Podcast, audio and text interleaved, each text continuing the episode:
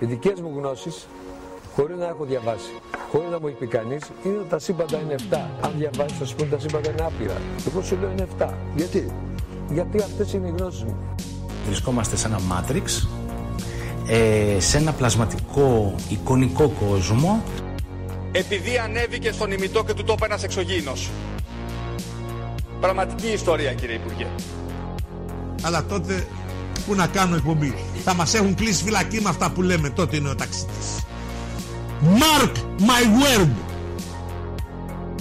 The Conspiracy Club.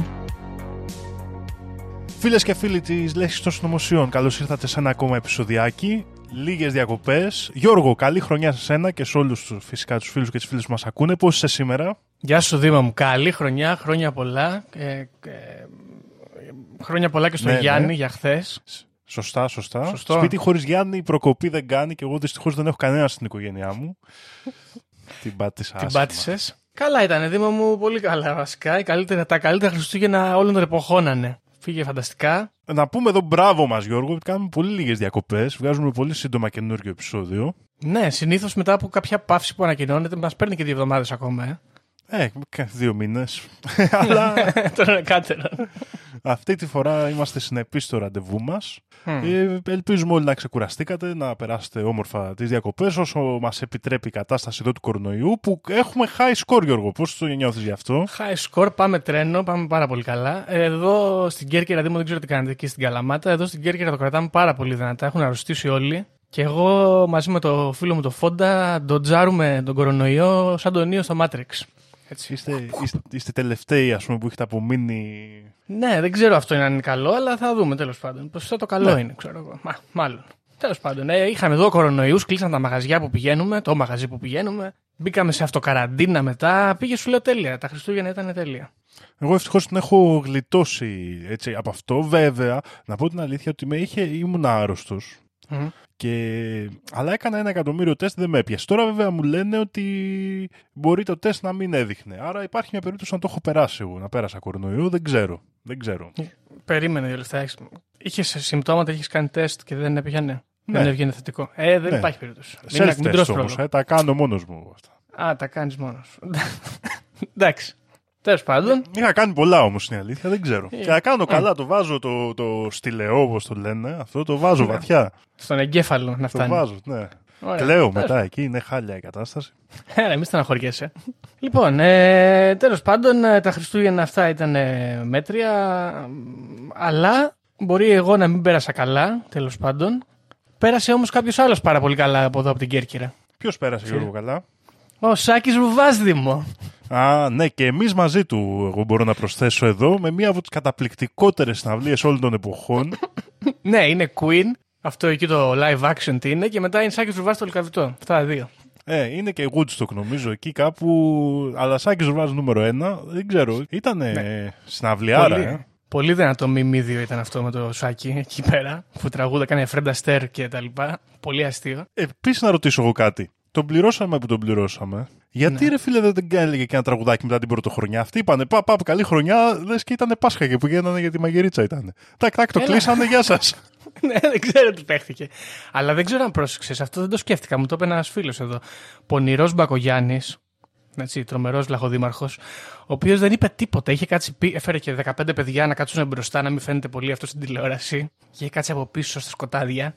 Βγήκε μόνο μπροστά, είπε καλή χρονιά και ξανακρούφτηκε από πίσω. Ναι. Πονηρό. Εντάξει, είχε και τα μάτια, είχε πάρει τα μέτρα του, αλλά και πάλι δεν, ποτέ δεν μπορείς να είσαι αρκετά προσεκτικός. Μπράβο. Πολύ ωραία, πολύ ωραία συναυλία. Μπράβο. Λοιπόν. Ε, γίνανε πραγματάκια τα Χριστούγεννα λοιπόν. Πήραν εκεί τα λεφτά. Καλά κάνανε. Γενικά όταν παίρνουν τα λεφτά, εγώ είμαι υπέρ. Ε, τι άλλο έχουμε; Καλά, έχουμε αυτό που λέγαμε πριν. Σταμάτη γονίδι. Έτσι, θρηλυκός γκουρού. Ε, πριν τελειώσουν οι γιορτές, ανακοινώνει ότι μετακινεί χαρτοπετσέτες με τα χέρια του. Με τα μάτια του, να πω συγγνώμη. Και πόσο ταπεινός, ε, εμένα αυτό με συγκίνησε, γιατί λέει. Εγώ μου λέτε ότι πιστεύω και αυτά στο Θεό. Δεν πιστεύω, γιατί άμα πίστευα θα μετακινούσα βράχους. Μπράβο. Και ίσα ίσα μπορώ να μετακινήσω μια χαρτοπετσέτα. Ναι, αλήθεια, αυτό πολύ χριστιανικό είναι αυτό. Ωραίο. Τέλος πάντων, ε, δεν ξέρω πού θα σταματήσει αυτό με το σταμάτη. Φαίνεται να μην έχει πάτο το βαρέλι αυτής της ε, τελειότητας. Α ελπίσουμε σε ε, καλύτερα μιμίδια στο μέλλον. Τι άλλο έχουμε; Ε, έχουμε δυστυχώς και το θλιβερό. Εγώ στεναχωρήθηκα Δήμο μου λίγο χθες. Βγήκε ο, ο κύριος Τζούμας, αυτός ο ηθοποιός ραδιοφωνικός παραγωγός, είδες; Ναι, ναι.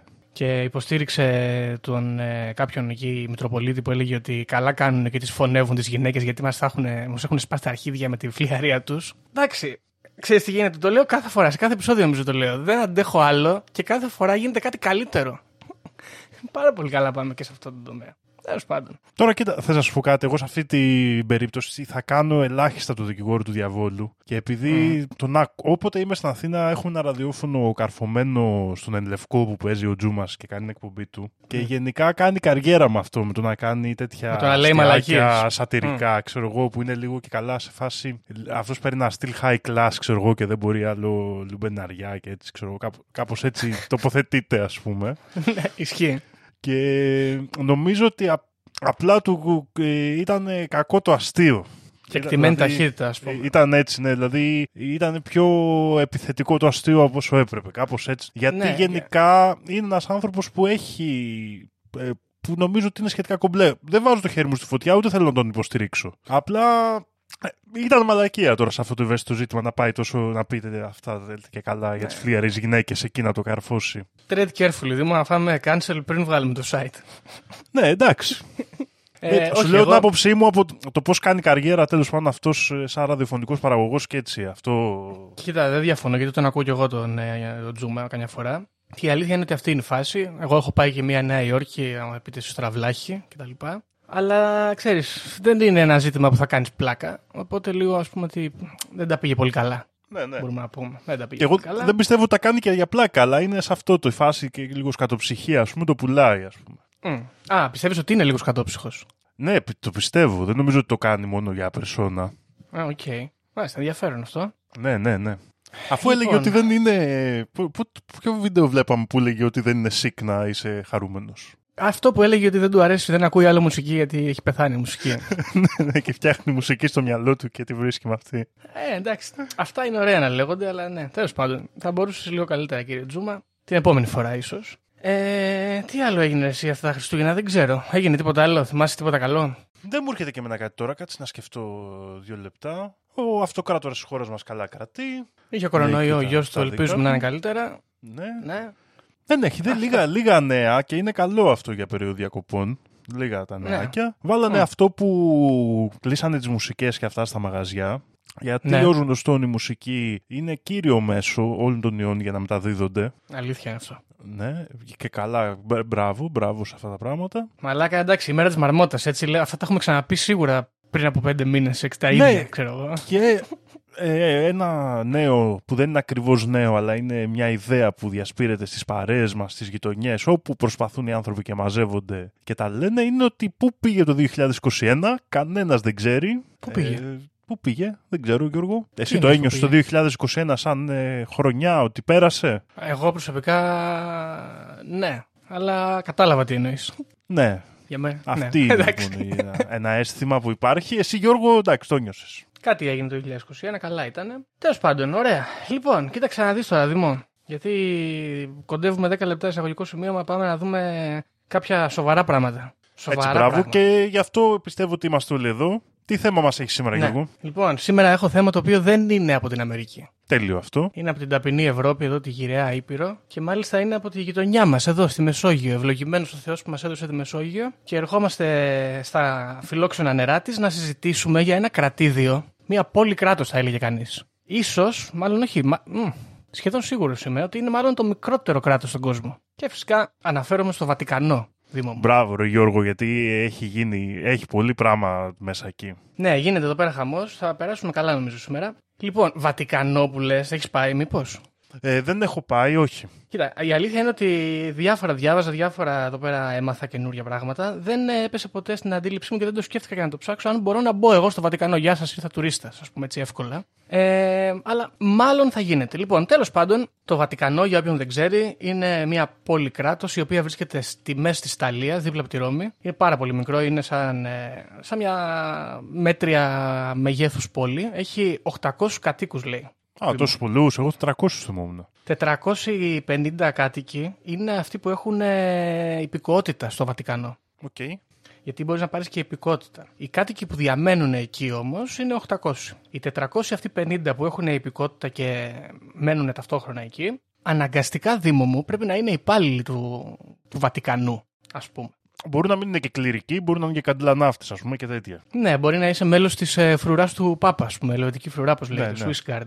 Ελβετική Αλλά. φυλακή, Μπράβο, μπορείς να. Αυτή η τύπη. με Σκληρή τα- καριόλιδες είναι αυτή. Ναι, αυτή με το τεράστιο Χάλμπερντ, αυτό το μεσαιωνικό όπλο, το ωραίο. Λοιπόν, τι είναι το Βατικανό, έτσι, να κάνουμε μια μικρή περίληψη. Καταρχάς, το Βατικανό είναι μια. Δεν ξέρω αν υπάρχει και άλλη στον κόσμο πια. Είναι μια εντελώς θρησκευτική ε, χώρα. Διοικείται δηλαδή από τους κληρικούς, από την Αγία Έδρα. Τον Πάπα, τους Καρδινάλους και τα σχετικά.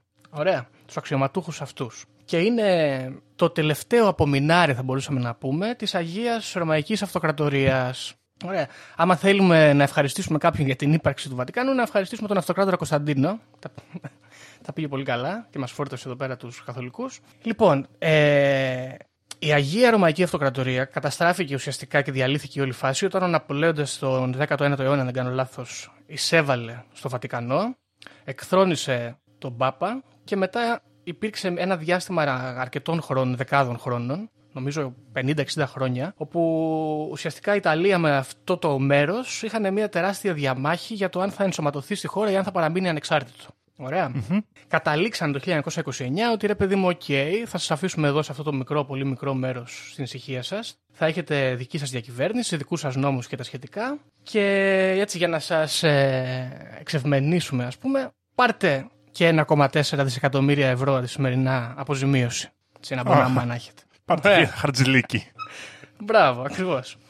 Λοιπόν, οπότε τώρα έχουμε αυτό το μικρό κρατίδιο το οποίο έχει το δικό του νόμισμα, δική του τράπεζα, έχει δικούς του δημόσιους σταθμούς και ραδιόφωνα, έχει το ταχυδρομείο ας πούμε το κρατικό του Βατικανού και ταυτόχρονα ε, μπορούμε να πούμε με σιγουριά ότι ένα από τα μεγαλύτερα ε, έσοδα που έχει αυτή η χώρα είναι οι δωρεές που κάνουν οι απανταχού τον κόσμο ορθόδο, ε, ορθόδοξοι, καθολικοί ε, χριστιανοί, αλλά και τα έσοδα από την τουριστική βιομηχανία, Δήμο. Ωραία. Ναι. Και εδώ αυτό βλέπω, Γιώργο και εγώ, ότι υπάρχουν μουσεία και τέτοια λέει στο Βατικανό, άρα λογικά επιτρέπεται να μπουν τουρίστες κλπ. Ναι, ακριβώς. Λοιπόν, τώρα, όσον αφορά το Βατικανό και τον Πάπα, θα μπορούσαμε να πούμε ότι τα παλιά χρόνια θα μπορούσε να θεωρηθεί μια τεράστια στρατιωτική δύναμη η όλη αυτή η φάση. Έχουν κάνει οι άνθρωποι πόσες, ε,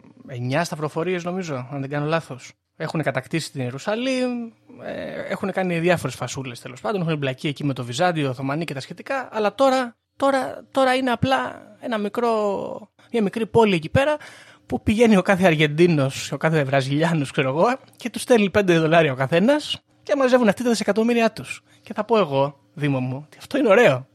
Δεν ξέρω Εγώ εσύ. θέλω να Πώς το ρωτήσω. βλέπεις; Δε, Οι εκκλησίες, δηλαδή, εγώ άμα θέλω να ανοίξω εδώ καθολική εκκλησία. Ναι. Πάω εκεί στην ιερατική σχολή, τι έχουν, γίνομαι έτσι παπάς καθολικός και ανοίγω, θέλω να ανοίξω μια εκκλησία. Εγώ εδώ πέρα πρέπει να πληρώσω στην καθολική εκκλησία. Τι γίνεται, γιατί ας πούμε στην Ορθόδοξη Εκκλησία Ναι. τις ανήκουν, οι εκκλησίες ανήκουν ας πούμε σε κάποια ανώτερη, ε, ξέρω εγώ, βαθμίδα. Ναι. Ε, Αλλά κάτι αντίστοιχο πρέπει να στους ισχύει καθολικούς και τι εδώ γίνεται; πέρα. Αν δεν κάνω λάθος, θα ισχύει κάτι αντίστοιχο. Δηλαδή η Εκκλησία θα ανήκει στο Βατικανό και εσύ θα είσαι υπάλληλος εκεί πέρα. Μμ. Και φυσικά παίρνεις μαζί και την κάρτα πολίτη, έτσι, την υπηκότητα. Αυτό λέω, μήπως τα βγάζουν και από τους δίσκους. Μμ. Μήπως Ε, αυτά δεν- είναι δωρεές. Δεν είναι άσχημο. Λοιπόν, Έχει, ε, έχεις, έχω πολλά χρόνια να δω όμως δίσκους ε, στην εκκλησία. γιατί πηγαίνεις σε, σε καθολικές εκκλησίες; Όχι στις Ορθόδοξες, δεν θυμάσαι που βγαίνανε με το δίσκο και σου λέγανε ρίξε ένα ευρώ. Ε, όχι, ρε, παγκαράκι εδώ, κλασικά πράγματα. Τέλος πάντων, λοιπόν, ε, στο Βατικανό, φίλες και φίλοι, υπάρχουν διάφορα ωραία πράγματα. Υπάρχει η βασιλική του Αγίου Πέτρου, που είναι ένας, ήταν κάποια στιγμή ο μεγαλύτερος χριστιανικός ναός στον κόσμο. Ε, τα ανάκτορα του Βατικανού. Υπάρχει η βιβλιοθήκη του Βατικανού, που είναι πάρα πολύ ύποπτη.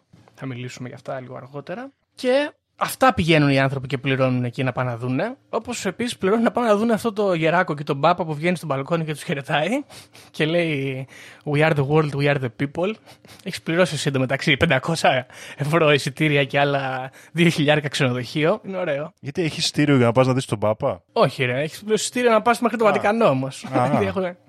Τι νομίζεις; Φαντάζεσαι να είχαν και εισιτήριο γι' αυτό, θα ήταν ωραία. Καλό, καλή ιδέα. Λοιπόν, και μέχρι στιγμής, έτσι όπως τα έχω ας πούμε, δει και όπως τα περιγράφουμε, μιλάμε για μια πολύ καλή business γενικότερα, η οποία παλιά ήταν ένα τρομερό, μια τρομερή αυτοκρατορία, κατέληξε να είναι μια φοβερή επιχείρηση και θα έλεγε κανείς ότι, οκ, okay, ρε man μου, δηλαδή οι Ορθόδοξοι δεν είναι μια καλή επιχείρηση. Οι Προτεστάντες δεν είναι μια καλή επιχείρηση. Καλή επιχείρηση είναι φίλες και φίλοι ακροατές, αλλά εδώ δεν μιλάμε απλώς για μια επιχείρηση. Μιλάμε για ένα από τα πιο σκιώδη μέρη και κυβερνήσεις του πλανήτη. Έτσι. Τα έχει πει ο Νταν Μπράουν στο Illuminati και τα σχετικά.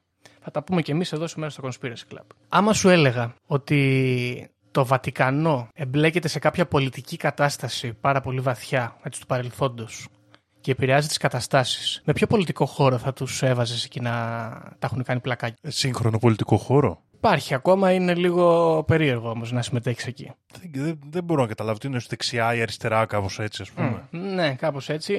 Δεξιά τέλος πάντων, αλλά θα έλεγε κανείς πάρα πολύ δεξιά. Διότι υπάρχει μια έντονη φημολογία εδώ πέρα, Δήμο μου, mm-hmm. ότι το Βατικανό και οι πάπες εκείνης της εποχής είχαν βαθιά τρυφερά συναισθήματα για τους Ναζί και τον Χίτλερ. Mm. Το, το, το έχεις ακούσει αυτό; Ε, όχι ιδιαίτερα να πω την αλήθεια.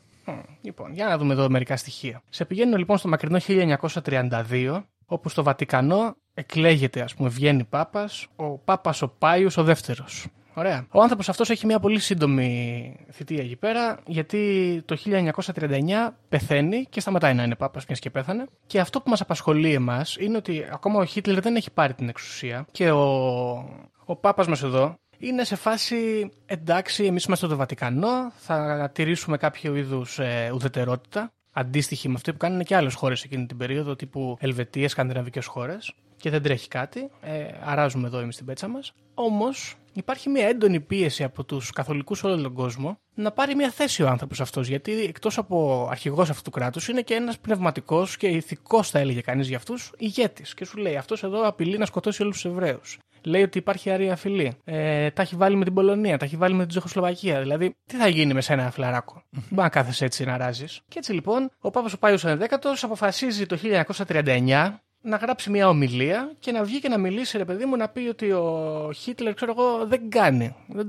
δεν, δεν είμαστε υπέρ. Εμείς είμαστε κατά. Παίρνουμε αποστάσεις από αυτά τα πράγματα. Γιατί ο Χίτλερ και όλα στην αρχή πρέπει να σημειώσουμε, είχε προσπαθήσει έντονα να, να πάρει με το μέρος του τους θρησκευόμενους Γερμανούς και κατά κύριο λόγο τους καθολικούς Γερμανούς. Ναι, μετά δεν τα πήγανε πολύ καλά βέβαια και κάπου τα σπάσανε. Ναι, μετά δεν χρειαζόταν. Λοιπόν, τι γίνεται, αυτός γράφει την ομιλία και εκεί που όλοι περιμένουμε να περάσει η ώρα για να βγει στο μπαλκόνι να μιλήσει, ξαφνικά αυτός πεθαίνει. Μπαίνουν μέσα καρδινάλοι, τον βρίσκουν κόκορο τον Πάπα και αφού εξετάζουν το σώμα του, καταλήγουν ότι έχει πεθάνει από έμφραγμα. Okay. Και θα έλεγε κανείς, εντάξει, πάπας είναι, συνήθως είναι γέροντες αυτοί, θα μπορούσε να έχει πεθάνει από έμφραγμα. Όμως, εμφανίζεται ένας καρδινάλιος, ο οποίος στα απομνημονεύματά του καταγράφει το εξής περιστατικό. Μιλάει για ένα γιατρό, ο οποίος ε, κούραρε τον πάπα αυτόν, ονόματι Φραντσέσκο Πιτάτσι, ο οποίος ε, προφασιζόμενος στην κακή ε, κατάσταση της υγείας του πάπα αυτού, είχε πάει νωρίτερα εκείνη τη μέρα και του είχε κάνει κάποια ένεση. Ωραία. Και θα έλεγε κανείς, OK, μπορεί να του έκανε μια ένεση ένα φάρμακο και να πέθανε μετά αυτός, μπορεί να μην έχουν καμία σχέση, μπορεί να του κάτσε βαρύ το φάρμακο, οτιδήποτε. Όμως, η κόρη του Φραντσέσκου Πιτάτσι ήταν ερωμένη του Μουσολίνη. Και ο ίδιος ο γιατρός ήταν βαθιά φασίστας και πάρα πολύ φιλαπροσκύμενος στην ε, φασιστική κυβέρνηση της Ιταλίας. Οπότε εδώ δημιουργείται η πρώτη σκιερή έτσι, ας πούμε, υπόθεση που αφορά τη δολοφονία λοιπόν του Πάπα του Πάιου του 11ου, επειδή πήγε να εναντιωθεί στα φασιστικά καθεστώτα της ε, Ευρώπης εκείνη την περίοδο. Και η φάση με τους Ναζί δεν λύγει εδώ, διότι έχουμε μετά τον επόμενο Πάπα, τον Πάιο τον 12ο, ο οποίος γενικά πριν γίνει Πάπα ήταν καρδινάλιος, είχε και άλλο όνομα, αν δεν κάνω λάθος, λεγόταν ε, Eugένιο Παρτέτσι, κάπως έτσι ε, ο οποίος όσο ήταν καρδινάλιος ήταν πολύ υπέρ των Ναζί και σε δημόσιο λόγο μάλιστα, κάτι το οποίο δεν πολύ συνηθιζόταν εκείνη την περίοδο από τους ε, κληρικούς της Καθολικής Εκκλησίας. Και παρότι αυτός έβγαινε σε δημόσια και έλεγε ότι τι καλά που τα κάνει ο Χίτλερ και δεν τα λέει και όλα στραβά, ε, η Καθολική Εκκλησία δεν του έκανε και πάρα πολύ επίπληξη, Ναι.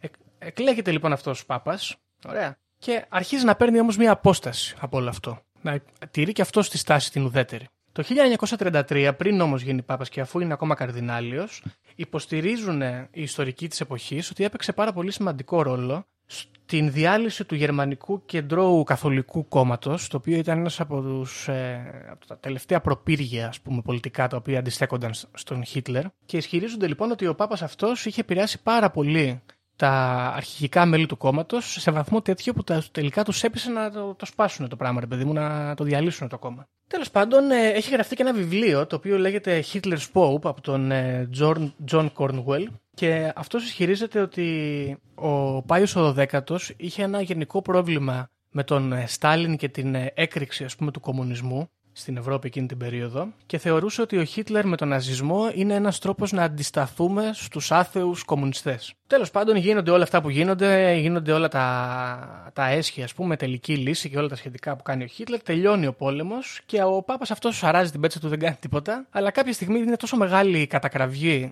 από όλο τον κόσμο, όπου και αυτό, σαν τον προκάτοχό του, αναγκάζεται να βγει να πει και αυτός ρε παιδί μου να κάνει μια ομιλία. Και το 1942, Χριστούγεννα είναι, που κάθε Χριστούγεννα βγαίνει ο Πάπας και λέει δύο κουβέντες. Ε, βγαίνει στο μπαλκονάκι και αρχίζει ρε παιδί μου να λέει ότι ε, εντάξει και γίνανε κάποια άσχημα πράγματα ε, που αφορούσαν κάποιους ανθρώπους οι οποίοι ανήκαν σε κάποιες θρησκείες και κάποιες εθνικότητες και έτσι γενικά το έπαιξε πολύ γενικόλογα, ας πούμε. Δεν κατονόμασε ιδιαίτερα ε, συγκεκριμένα τους Εβραίους ή ας πούμε τους Ρωμά ή οτιδήποτε τέτοιο. Αυτό μας δείχνει ότι ακόμα και μετά το τέλος του πολέμου ο Πάιος ο 12ος ήταν ακόμα φιλοναζί και πιθανότατα θα λέγαμε ότι μπορεί και να στεναχωρήθηκε λιγάκι. Λοιπόν, τελειώνει ο πόλεμος, γίνεται όλη αυτή η φάση και η Γερμανία είναι σε διάλυση και έχουμε πάρα πολλούς πρόσφυγες από τη Γερμανία, έτσι, σε διάφορα μέρη. Οπότε, τι κάνει ο Πάπας αυτός; Πάει και βρίσκει έναν άνθρωπο, ο οποίος ήταν ε, επίσκοπέρα. Το όνομά του είναι, δεν τα λέω καλά τα Ιταλικά, Αλουίς ε, Χιουντόλ, και του λέει, εσύ φαίνεσαι αρκετά καλός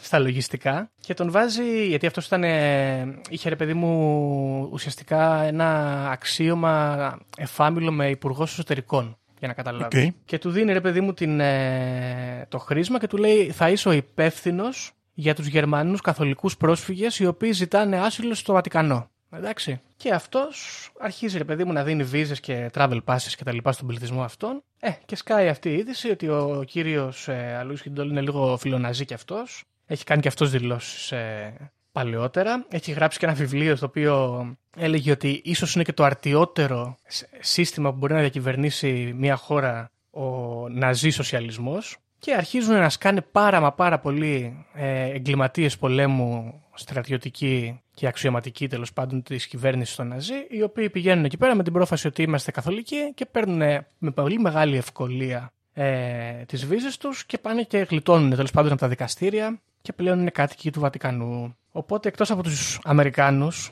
οι οποίοι, ή ας πούμε και τους Τούρκους θα έλεγε κανείς, οι οποίοι πήραν επιστήμονες Ναζί για να εξελίξουν λίγο τη φάση στη χώρα τους, εδώ έχουμε το Βατικανό, το οποίο έρχεται και παίρνει απλούς ανθρώπους, καθημερινούς, έτσι κάνει ο χριστιανισμός, και τους παίρνει την αγκαλιά του και τους σώζει, ας πούμε. Πολύ περίεργο είναι όμως αυτό, γιατί τι σκοπό είχε, δηλαδή; Εντάξει ο φιλοναζισμός του, αλλά δεν μπορώ να θεωρήσω ότι το έκανε από την καλή του την καρδιά και την πίστη του στα ιδεώδη. Είναι πολύ όχι; περίεργο αυτό. Δεν ξέρω, μου φαίνεται Γιατί; περίεργο. Κοίταξε, ε, έχω μια γενική άποψη εγώ για εκείνες τις εποχές και πιστεύω ότι τότε οι ιδεολογίες ήταν λίγο πιο βαθιά ριζωμένες στους ε, πολιτικούς, ας πούμε, και στους ε, άρχοντες της κάθε περιοχής. Οπότε δεν μου φαίνεται καθόλου περίεργο. Απλά αυτός να πίστευε ότι αυτοί οι άνθρωποι είναι αξιόλογοι, τα έφερε έτσι η ιστορία και εμείς θα τους ε, κρατήσουμε εδώ πέρα και θα τους σώσουμε. Ναι, δεν ξέρω κιόλας. Στο κάτω-κάτω δεν υπάρχει και κόστος, αν το σκεφτείς, γιατί ποιος ελέγχει το Βατικανό. Ποια χώρα θα το ελέγξει το Βατικανό. Ποιος ο διεθνής οργανισμός; Καμία ουσιαστικά, ναι. Αυτό είναι η ιδιαίτερη θέση που έχει.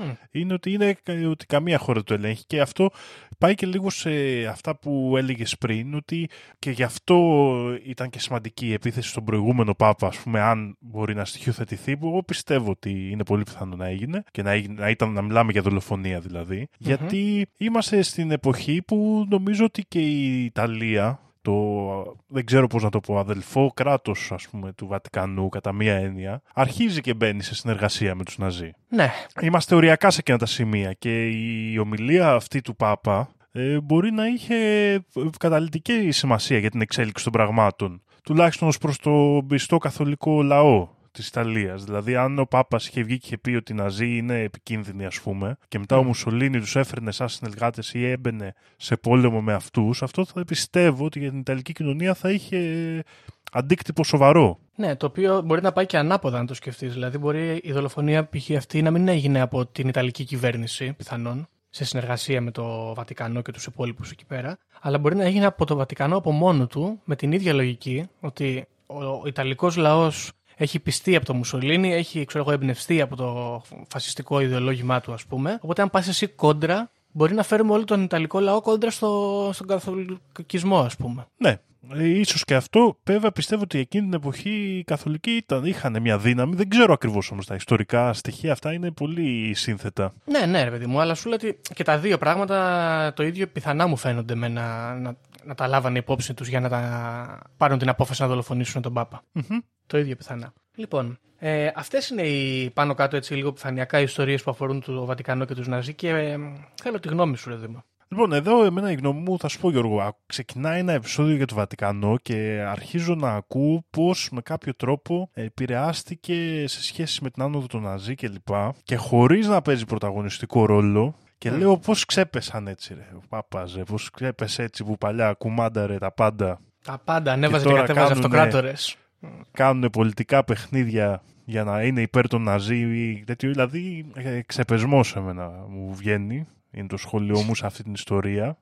σωστό. Το Βατικανό, εντάξει, ήταν, είχε, ξέρω εγώ, είχε υπάρξει. Είναι, ας πούμε, ότι σήμερα αυτό που βλέπουμε είναι το απομεινάρι, το ελάχιστο απομεινάρι μιας τεράστιας ας πούμε αυτοκρατορίας και τεράστιου ελέγχου πάνω στο δυτικό κόσμο. Ε, ναι, ακριβώς, γιατί αν σκεφτείς ότι οποιοδήποτε αυτοκράτορας εκείνη την εποχή, ε, η βασιλιάς ας πούμε, έπαιρνε κάποιες αποφάσεις ή κάποιο αξίωμα, έπρεπε πρώτα να εγκριθεί από τη Ρώμη. Ναι, και μόνο το μέρος δηλαδή. Νομίζω εκτός. Ο, ο Πάπας είχε μεταφερθεί κάποια στιγμή στην Αβινιόν, αν θυμάμαι καλά. Ναι. Ε, εκεί στο 13ο-14ο αιώνα, δεν θυμάμαι ακριβώς. Από, το, από όταν επέστρεψε ε, στη Ρώμη, μέχρι και σήμερα βρίσκεται εκεί το αρχηγείο ας πούμε της Καθολικής Εκκλησίας. δηλαδή μέχρι και τοπικά, ναι, μέχρι και τοπικά ε, είναι ένα μέρος στο οποίο παίρνονταν σημαντικές αποφάσεις για τον κόσμο τουλάχιστον μέχρι το 1800.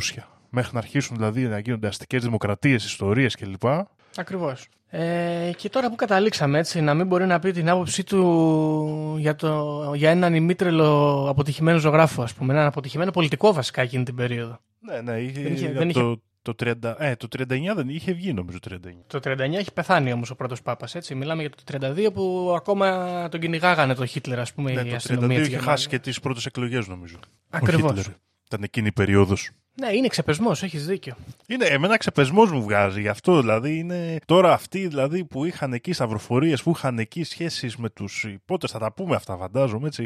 Που είχαν εκεί το ένα τ' άλλο και τώρα κάθονται και παίζουν πολιτικά παιχνιδάκια με τους Νάζι. Είναι λίγο ξεπεσμός. Τουλάχιστον δηλαδή, εγώ για το Βατικανό θα περίμενα, άμα ήταν σοβαροί και είχαν κρατήσει τέτοια, να το είχαν φτιάξει αυτοί τους Ναζί. Αυτό μάλιστα θα το δεχόμουν. Αυτό ναι. Να το σκεφτούμε αυτό, να το σκεφτούμε.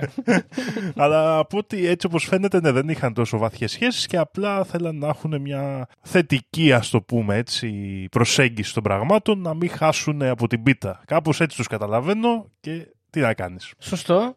Ε, βέβαια εντάξει, άμα πάρουμε ας πούμε τα ιερατεία, τα ορθόδοξα είναι λίγο, σε λίγο καλύτερη θέση. λογικό βέβαια, αλλά ναι. Είναι λογικό γιατί δεν ήταν σε χώρα, ξέρεις, και σε περιοχή που συνεργάστηκε με τους Ναζί ε, τόσο έντονα. Δηλαδή ναι. η χώρα, η κυβέρνηση της χώρας να συνεργαστεί. Έτσι. Και αυτό έχει τεράστια σημασία. Δηλαδή, νομίζω ότι αν παραδείγματος χάρη η Ελλάδα είχε πάρει το μέρος του άξονα, ε, τα Ορθόδοξα ιερατεία θα είχαν μια πίεση να βάλουν άτομα υπέρ του Ναζί στις θέσεις ναι. τους. Σωστό. Λοιπόν, κοίταξε να δεις τώρα. Αυτά για τους Ναζί, έτσι, σε ένα πολύ επιφανειακό επίπεδο όπως είπαμε και πριν, αλλά θέλω να μιλήσουμε λίγο για πιο σύγχρονες καταστάσεις ακόμα και να μιλήσουμε λίγο για τα οικονομικά του Βατικανού. Ωραία. Μιλώντας για τα οικονομικά του Βατικανού δεν μπορώ παρά να αναφέρω έναν άνθρωπο, έναν οικονομικό σύμβουλο θα τον πούμε, με το όνομα Μπερναρντίνο Νομγκάρα. Ωραία. Mm-hmm. Αυτός λοιπόν γεννημένος το 1870, από το 1929 μέχρι το 1954 ε, ήταν, διατέλεσε οικονομικός σύμβουλος του Βατικανού και κατάφερε να αυξήσει τον πλούτο της χώρας ε, και να τον κάνει περίπου 16 δισεκατομμύρια δολάρια. Ωραία. No- Και- Not bad. Άμα τα μοιράζανε εκεί σε 500 άτομα που ήταν, θα ζούσαν Α, όλοι αυτό τις είναι. ζωές πολύ Για- άνετα. Μοιάζει λίγο το ποσό για μια χώρα αυτό. Αλλά μιλάμε για ένα πράγμα, ξέρω εγώ, τώρα σαν να λέμε Αθήνα, ούτε καν έτσι σε μέγεθος. Και μιλάμε για κατοίκους. Τι να σου πω τώρα. Έχω στο χωριό μου εδώ πάνω στην Κέρκυρα έχει τόσους. Δηλαδή, into perspective να τα βάλουμε λίγο. 16 δισεκατομμύρια δολάρια. Ωραία, τα πήγε καλά. Ναι. Τα πήγε καλά. Λοιπόν, και ταυτόχρονα λοιπόν αυτός αφού έκανε όλη αυτή τη μεγάλη αύξηση του πλούτου, έφτιαξε και ένα Ινστιτούτο με το οποίο θα διαχειρίζονταν και θα επενδύανε τα χρήματά τους οι άνθρωποι. Λοιπόν, το Ινστιτούτο αυτό λέγεται IOR ή στα αγγλικά αλλιώς Institute for the Works of Religion. Ωραία. Οκ. Ενδιαφέρον. Ωραίο. Ωραίο, ωραίο. Λοιπόν, ε, διαφορετικά θα μπορούμε να το ονομάσουμε και η Τράπεζα του Βατικανού. Ό,τι σ' αρέσει. Εντάξει. Λοιπόν, αυτός λοιπόν φτιάχνει αυτή την τράπεζα και εκεί πέρα ουσιαστικά όλα αυτά τα χρήματα που έχει το Βατικανό μπορούν να μπαίνουν και να επενδύονται σε διάφορα, τέλος πάντων, διάφορες επιχειρήσεις σε όλο τον κόσμο και φυσικά μπορεί να γίνουν και καταθέσεις εκεί πέρα, έτσι. Από το εξωτερικό εννοώ. Υπάρχει πρόβλημα. Μπορείς να βγάλεις, να κάνεις ναι. λογαριασμό εσύ αν θέλεις. Λοιπόν, Μπορούν να φτιάξουν. Α, αυτό είναι ενδιαφέρον. ναι, εντάξει, δεν είναι τόσο εύκολο υποθέτω, αλλά ε, possible όπως από την άλλη. Τώρα, Να φτιάξουμε και το Conspiracy Club, να φτιάξουμε ένα τραπεζικό λογαριασμό στο Βατικανό να παίρνουμε δωρεές κλπ. Ταιριαστό. Λοιπόν, αυτό τώρα θα μου πεις: OK, ξέρω εγώ και τι μας πολύ νοιάζει, αλλά εδώ έχει κάνει πονηριά ο τότε Πάπας. Επίσης ε, πάει στο όνομα με τον ε, Μπερναρντίνο Νογκάρα, γιατί αυτό που έχει συμβεί είναι ότι αφού έχει τελειώσει ο πόλεμος, γιατί μιλάμε για το 1942 πάλι, αφού έχει τελ- τελειώνει εκεί ο πόλεμος, οι σύμμαχοι έχουν αρχίσει να κάνουν. ε, να δημιουργούν τέλος πάντων προβλήματα και να, δι- και να κάνουν μπλόκα σε συναλλαγές από απλούς λογαριασμούς από ξένες χώρες. Ωραία. Οπότε σου λέει αυτό, θα φτιάξουμε εμείς αυτή την τράπεζα, που θα είναι κρατική τράπεζα, θα είναι όλα τα λεφτά του κράτους εδώ, όλων των ανθρώπων θα είναι εκεί μέσα και των 500 εκεί πέρα, πώ είναι 800. Θα είναι όλα εκεί. Και δεν θα μπορούν να μας κάνουν κόμξε, γιατί είναι κρατική τράπεζα. Δεν είναι ό,τι να είναι. Δεν μπορεί, ξέρω εγώ. Πρέπει να υπάρχει regulation αφού είναι κρατική τράπεζα. Και έτσι λοιπόν αυτή πλέον, το Βατικανό δηλαδή, αρχίζει να έχει τη δυνατότητα να μπορεί να επενδύει abroad. Να πηγαίνει στο εξωτερικό και να λέει, ξέρω εγώ, μας αρέσει εδώ στην Αμερική, ας πούμε, η Ford, πάρτε μερικά λεφτά. Να πάρουμε με λίγες μετοχές, π.χ. άμα θέλουμε. Αλλά Δήμο μου, εκτός από επενδύσεις, η τράπεζα αυτή χρησιμεύει και σε άλλα πράγματα. Πρώτα απ' όλα, όπως είπαμε και πριν, μπορούν να μπουν χρήματα σε αυτή την τράπεζα. Οπότε αρχίζουν να γίνονται μεγάλες εισρωές χρημάτων στο IOR από, από έξω και να παρατηρείται ένας, ένα, γεν- ένα, ένας κύκλος οικονομικός. Δηλαδή μπαίνουν τα λεφτά εκεί πέρα, φεύγουν μετά από το Βατικανό, πηγαίνουν ξέρω εγώ, στην Αμερική, επιστρέφουν ξέρω εγώ, στην Ελβετία, ξανακαταλήγουν στο Βατικανό. Κάθε φορά λίγο λιγότερα. Οπότε τι κάνανε οι άνθρωποι. Φτιάξανε μια τράπεζα κρατική, κάνανε ουσιαστικά πλυντήριο ωραίο και παίρνανε ποσοστό. Τίμιο.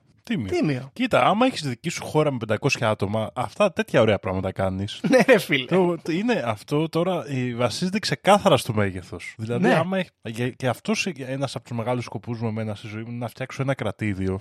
Γιατί μπορείς να κάνεις τέτοια ωραία πράγματα, δεν σε ελέγχει κανένας. Γιατί Ναι. μο- μπήκαν τα λεφτά στο Βατικανό, είναι μαύρο κουτί μετά εκεί. Τα ελέγχουμε εμείς, παιδιά. Τελείωσε, πάει, γεια σας, τα λέγαμε. τα περιστρέφουμε, πού επενδύσαμε, πού κάναμε. Μας πειράζει. Ε, Εκτός όμως Δήμο από το πλυντήριο, τι άλλο κάνουν εδώ οι πονηροί; Σου λέει, αφού μαζεύουμε, μαζεύουμε λεφτά, τα βάλουμε to put it into use. Οπότε τι γίνεται τώρα, έχουμε εδώ ένα περιστατικό. Μιλάμε για τρεις μοναχούς οι οποίοι βρίσκονται στην Αμερική, καθολικοί, ιερείς βασικά, όχι μοναχοί, ε, στην περιοχή του. Ωραία, παιδιά, του Long Island που λέγαμε και πριν, οι οποίοι τσακώνονται από τις Αμερικανικές αρχές, ωραία, για ναρκωτικά και πουτάνες. Ωραία. Οκ. Κυριολεκτικά όμως, τσακώνονται από τις Αμερικανικές αρχές και αφού γίνεται μία έρευνα, παρατηρούν ότι αυτοί οι άνθρωποι έχουν κλέψει από, το παγκάρι της, εκκλη- από τα παγκάρια της εκκλησίας τους χρήματα τα οποία έχουν κατατεθεί με δωρεές από απλούς πολίτες για αγαθοεργίες σε συγκεκριμένους οργανισμούς. Τύπου, ξέρω εγώ, πάω εγώ στην εκκλησία εδώ στον Άι Σπυρίδωνα και δίνω 5 ευρώ για το χαμόγελο του παιδιού. Ωραία. Ναι, ναι, ναι. Αυτοί μαζέψανε 20 εκατομμύρια τέτοια. τα φάγανε σε ναρκωτικά πόρτνες και ακριβά αυτοκίνητα και τους πιάσανε. Ωραία. Κοίτα, εδώ ε- εγώ θέλω να πω ότι είναι εγκληματική η ενέργεια των Αμερικάνικων αρχών και δείχνει πόσο άθεο πραγματικά είναι το κράτος της ε, Αμερικής αυτή τη στιγμή, γιατί ο Χριστός με αυτούς έκανε παρέα. Μπράβο, Δήμο. Με αυτούς έκανε παρέα, με τις πόρνες και τους μπεκρίδες και αυτά. και αυτοί οι καθολικοί ιερείς εκεί πέρα συνέχιζαν το έργο του και πήγαιναν στα χαμετυπία και δίδασκαν τον λόγο του Θεού. Μμ. Και δεν το καταλαβαίνουν αυτό. Πού να καταλάβουν. Αυτοί το μόνο το χρήμα καταλαβαίνουν. Και εντάξει, τώρα τα αμάξια να μην πάρουν και αυτοί κάτι. Δεν, δεν, δεν ξέρω. Δεν ξέρω, δεν ξέρουμε αυτή την ιστορία, Γιώργο. Λοιπόν, πρόσεξε τώρα τι γίνεται. Βγαίνουν αυτά τα ιδρύματα τα οποία ήταν να πάρουν τα χρήματα και αρχίζουν να κάνουν φασαρία στα μίντια και να κράζουν, ξέρω εγώ, και να κάνουν μηνύσεις στους παπάδες κτλ. Οπότε σκάει το Βατικανό, παίρνει λεφτά από το IOR, δίνει από 5 εκατομμύρια στον καθέναν από αυτούς, που ήταν, ξέρω εγώ, μια τριανταριά επιχειρήσεις εκεί πέρα. Ο, ο Ray Large, ε, πάρτε μας πρίζετε. Ναι, δηλαδή αυτοί κλέψανε 20, τελικά το Βατικανό χάλασε 30 π.χ. Α πούμε. Και βγήκαν όλοι αυτοί μετά και είπαν ότι, OK, ξέρω εγώ, μάλλον μπορεί να έχει γίνει και κάποιο είδους παρεξήγηση. Ε, να περιμένουμε να τελειώσει η έρευνα, μας πει το FBI. Η έρευνα θάβεται και οι, μοναχοί, οι κληρικοί αυτοί επιστρέφουν πίσω στη, στη Ρώμη, στο Βατικανό. Εδώ αυτοί τα κάνανε πλακάκια που λέμε. Είναι η έκφραση εδώ πέρα. Πήραν τα λεφτά και εντάξει, σταμάτησαν να γκρινιάζουν, σταμάτησε το θέμα. Ακριβώς. Ωραίο όμως από την άλλη. Έτσι. Φτιάξαμε μια ναι. τράπεζα και κάνουμε για όλες τις δουλειές. Σκέψου όμως ε, πόσο προβληματικό είναι αυτό. Και αυτό πιστεύω είναι το μεγάλο πρόβλημα του Βατικανού σήμερα. Έχεις εσύ τώρα, είσαι στο Βατικανό, ξέρω εγώ, βγάζεις τα λεφτάκια σου αυτά, έχεις και τις εκκλησίες μακριά εκεί.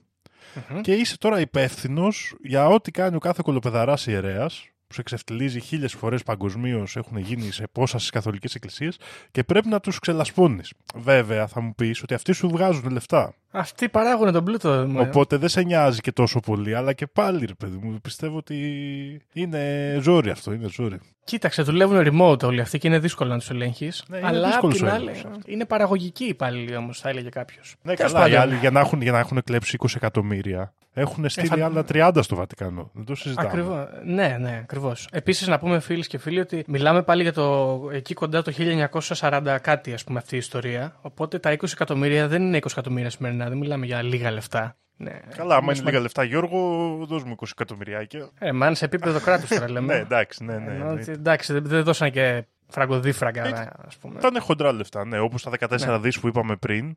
Ακριβώς. Δεν είναι όπως τώρα που η Ελλάδα χρωστάει 300 δις, ήταν 14 δις, ήταν σοβαρά. Ακριβώς. Λοιπόν, τώρα, ε, αφού πιάσαμε τη δημιουργία της ε, τράπεζας αυτής της IOR, θέλω να μιλήσουμε για την επόμενη τράπεζα που αφορά το Βατικανό και θέλω Δήμο, παρακαλώ πολύ, να ανοίξεις εκεί το Google που έχεις και να κάνεις ε, ένα Google search με το όνομα και εσείς φίλοι ακροτέ, αν θέλετε, Ρομπέρτο Κάλβι. Με C, έτσι. Σαν ε, ποδοσφαιριστής στη Σιένα ακούγεται αυτός. Ναι, αλλά με δεις τα, τα μούτρα του μας ενδιαφέρουν. Άρα, το κάνει; Ω, τι ωραίος τύπος είναι αυτός.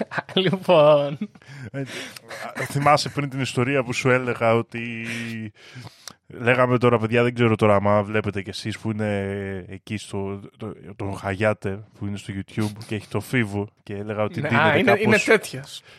ναι, και έλεγα μια ιστορία ότι ρε παιδί μου έτσι το ντύσιμο και αυτά είναι ο τύπος που έχεις πάει μετανάστης στην Αμερική το 1930 και εμφανίζεται ένας τύπος να σε μπλέξει, να σε βάλει στον υπόκοσμο και είναι αυτός, λέγαμε πριν για το Φίβο, και είναι αυτός, ο Ρομπέρτο Κάλβι είναι, παιδιά. Ο Ρομπέρτο Κάλβι, ακριβώς. Που εμφανίζεται εκεί που έχεις κατέβει από το καράβι και σου λέει: Φίλε, θες να βγάλεις λεφτά, έχουμε εδώ νέος κόσμος και τέτοια.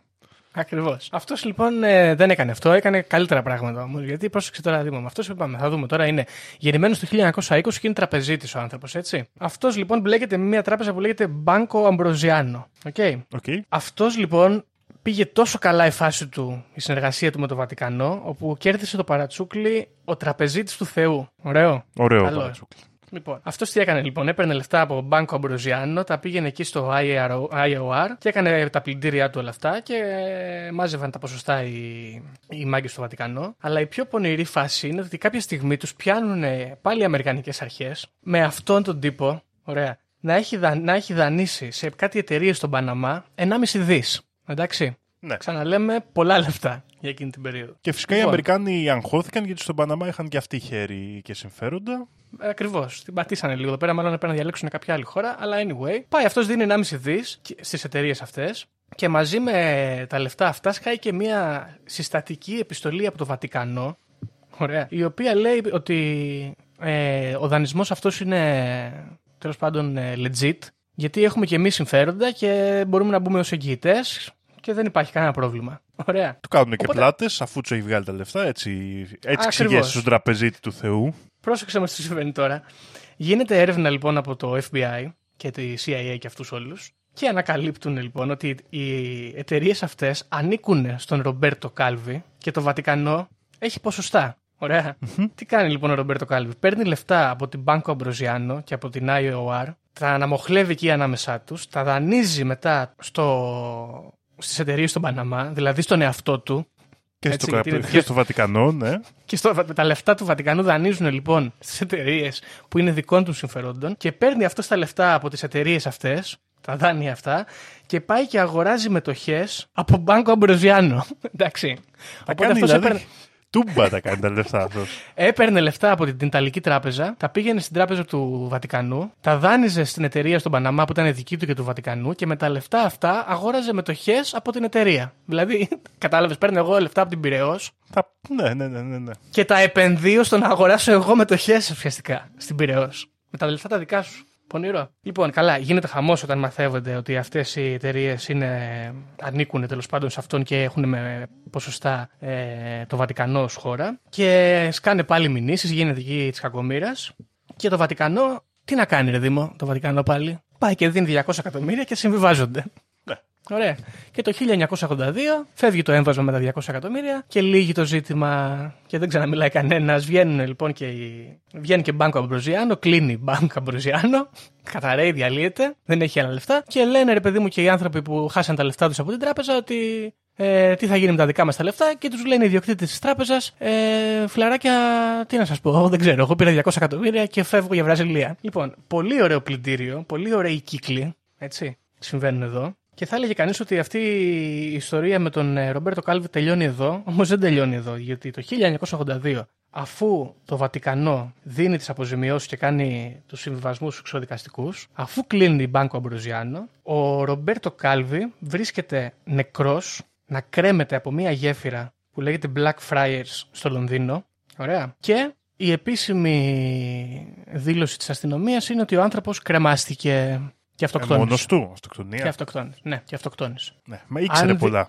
Λοιπόν, πρόσεξε τώρα να δεις τι γίνεται. Άμα, άμα φίλες και φίλοι ακροατές, κοιτάξετε στο Google Images, θα δείτε και δυστυχώς υπάρχει μια αρκετά θολή εικόνα που δείχνει το, τις αρχές την ώρα που βρίσκουν το σώμα του ανθρώπου αυτού. Είναι, το μισό είναι μέσα στο νερό, ας πούμε. Τι συμβαίνει τώρα; Λύγει το ζήτημα για την αστυνομία και περνάνε 7 χρόνια για να πληρώσει ιδιωτικούς detective ο γιος του Ρομπέρτο Κάλβι για να ξαναξεκινήσουν την έρευνα και να δούνε αν όντως ο άνθρωπος αυτός αυτοκτόνησε. Πηγαίνουν λοιπόν αυτοί οι άνθρωποι στο σημείο αυτό και κάνουν μια αναπαράσταση της διαδικασίας που θα έπρεπε να έχει κάνει ο Ρομπέρτο Κάλβι για να αυτοκτονήσει. Ουσιαστικά έπρεπε να σκαρφαλώσει κάτι κάγκελα, να κατέβει μια μικρή σκαλίτσα, να βάλει το σκηνή, να το δέσει εκεί σε κάτι ε, εξογκώματα που έχει αυτή η γέφυρα, να περάσει τη θηλιά στο λαιμό του και μετά να πηδήξει το ποτάμι.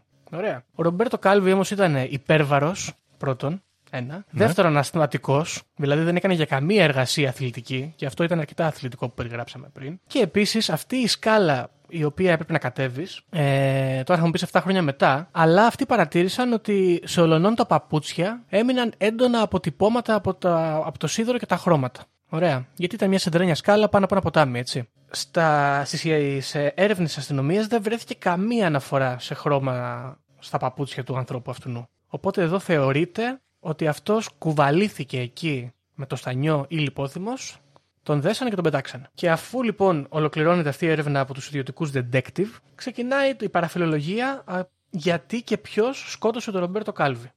Πρώτη εικασία. Ο Ρομπέρτο Κάλβι δολοφονήθηκε από μασονική στοά, ωραία, η οποία ονομάζεται, υπάρχει αυτή η μασονική στοά, έτσι, ονομάζεται Black Friars, μαύρη μοναχή, και σκοπός τους ήταν να δημιουργήσουν τριγμούς και να καταστρέψουν την ε, κυβέρνηση της Ιταλίας εκείνης της εποχής. Ο Ρομπέρτο Κάλβι ήταν μέλος αυτής της μασονικής στοάς μέχρι ένα διάστημα, όπου κάποια στιγμή αρνήθηκε να πληρώσει τη συνδρομή του την αντίστοιχη και έφυγε. Οπότε, λέμε εμείς εδώ τώρα, ότι ο Ρομπέρτο Κάλβι, επειδή έφυγε ουσιαστικά σε σύγκρουση όμως με την μασονική του στοά, τον βρήκαν και τον εκτελέσανε.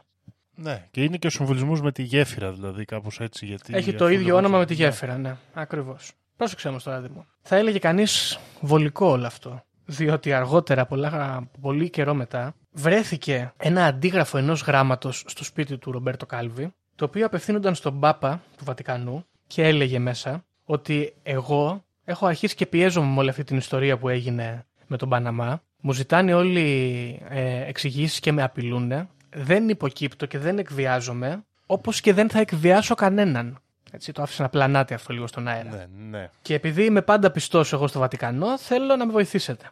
Ωραία. Δεν τον βοηθήσαν ιδιαίτερα. Και θα μπορούσε να πει κανείς ότι αυτού του είδους οι τραμπουκισμοί, αυτές οι αερολογίες οι εκβιαστικές, δεν περνάνε στο Βατικανό. Και Ναι, ο Ρομπέρτο κάπου- Κάλβι βρέθηκε στο νερό. Passive aggressive ήταν εκεί πέρα ο Ρομπέρτο Κάλβι. Ακριβώς. Και έτσι βρέθηκε νεκρός και ο δεύτερος τραπεζίτης που ασχολήθηκε με το Βατικανό. Γνώμη για τραπεζίτες, Δήμο. Ωραίος ο τραπεζίτης, εξηγημένος. Την πάτησε, την πάτησε γιατί είναι αυτό ρε παιδί μου που βάζουν μια, ένα άτομο να παίρνει το βάρος του. Εντάξει, αυτός θα έβγαλε και κέρδος έτσι, αλλά είναι αυτός που πλήρωσε ουσιαστικά για όλη αυτή τη διαδικασία, στην οποία συμμετείχαν πολλοί άνθρωποι και οργανισμοί, τα οικονομήσανε πάρα πολλοί κόσμου και αυτός την πλήρωσε. Ε, αυτό είναι άσχημο, βέβαια θα μου πεις. Δεν ήταν αυτός απαταιώνας, δεν, ε, δεν ήταν, ξέρω εγώ, ένα πιόνι κεντρικό. Ναι, αλλά ήταν ένα πιόνι, ρε παιδί μου. Κοίταξε, εγώ πάντως σε κάτι τέτοιες ιστορίες σκέφτομαι με ταινίες του Σκορτσέζα. Είναι, είναι αυτός ο, ο middleman, ας πούμε, μιας ιστορίας, ο μεσάζοντας, ο οποίος έχει καταλήξει στο τέλος να απλώσει τα πόδια του έξω από το κρεβάτι. Ξέρεις, έξω από το πάπλωμα. Και τελικά, φτά, όταν φτάσουν τα πράγματα στο απροχώρητο, μένει ξεκρέμαστος, χάνει λίγο τον έλεγχο και καταλήγει να κάνει και μια λάθος κίνηση, η οποία μάλλον του κοστίζει τη ζωή.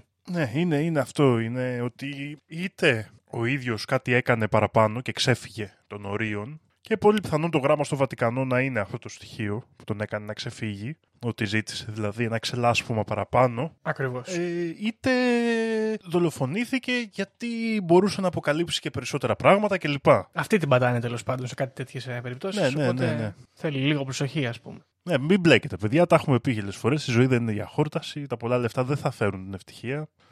Ακριβώς. Μην φτιάχνετε επιχειρήσεις στον Παναμά και ξεπλένετε χρήματα. Ζήστε τη ζωή σας όμορφα και απλά. Λοιπόν, Δήμο μου, αυτά τα δύο παραδείγματα θέλω να φέρω για να πάρουμε μια εικόνα για, την, ε, για τις οικονομικές δραστηριότητες του Βατικανού που αναγκαστικά έτσι, δηλαδή δεν μπορώ να μην το δω, είναι ακριβώς αντιμαφία ο τρόπος που δουλεύουν. Τη μαφία Ναι. όταν προσπα... προσπαθεί να γίνει λίγο πιο legit όμως, κατάλαβες. Και για να σε ρωτήσω εδώ, Γιώργο, επαφές με τη μαφία έχουμε κάτι; Επειδή στο έλεγα και πριν και θα γίνει δεύτερο επεισόδιο μάλλον, δηλαδή τη μεθεπόμενη εβδομάδα, αν δεν θες να το κάνεις εσύ, θα μιλήσουμε για μαφία και για παρελθοντικά περιστατικά στο Part 2. Αλλά ναι, υπά... ενδιαφέρον. προφανώς, και, προφανώς και υπάρχουν συνδέσεις. Εννοείται. Έχεις κάτι να προσθέσεις εσύ εδώ στα οικονομικά μήπως; Όχι, όχι, καλές business κάνουν τα λάνια.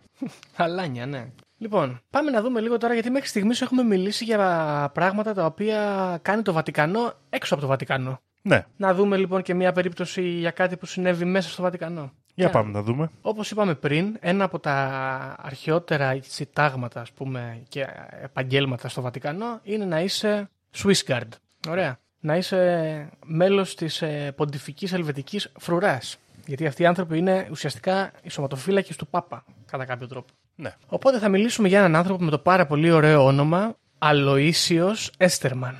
Ωραία. Ναι, ναι. Αυτός λοιπόν είναι ένας, ε, ένα μέλος της φρουράς, ο οποίος είναι πάρα πολύ καλός στη δουλειά του. Για την ακρίβεια έχει αποτρέψει και μια δολοφονία που πήγε να γίνει στον Πάπα Ιωάννη Παύλο II και για αυτήν τη φοβερή του συνεισφορά αποφασίζει το Βατικανό να τον προάγει και να τον κάνει διοικητή της φρουράς. Ωραία. Ωραία. Αυτός λοιπόν τη μέρα αυτή που του ανακοινώνεται ότι θα γίνει η προαγωγή του είναι στο διαμέρισμα με τη γυναίκα του. Okay.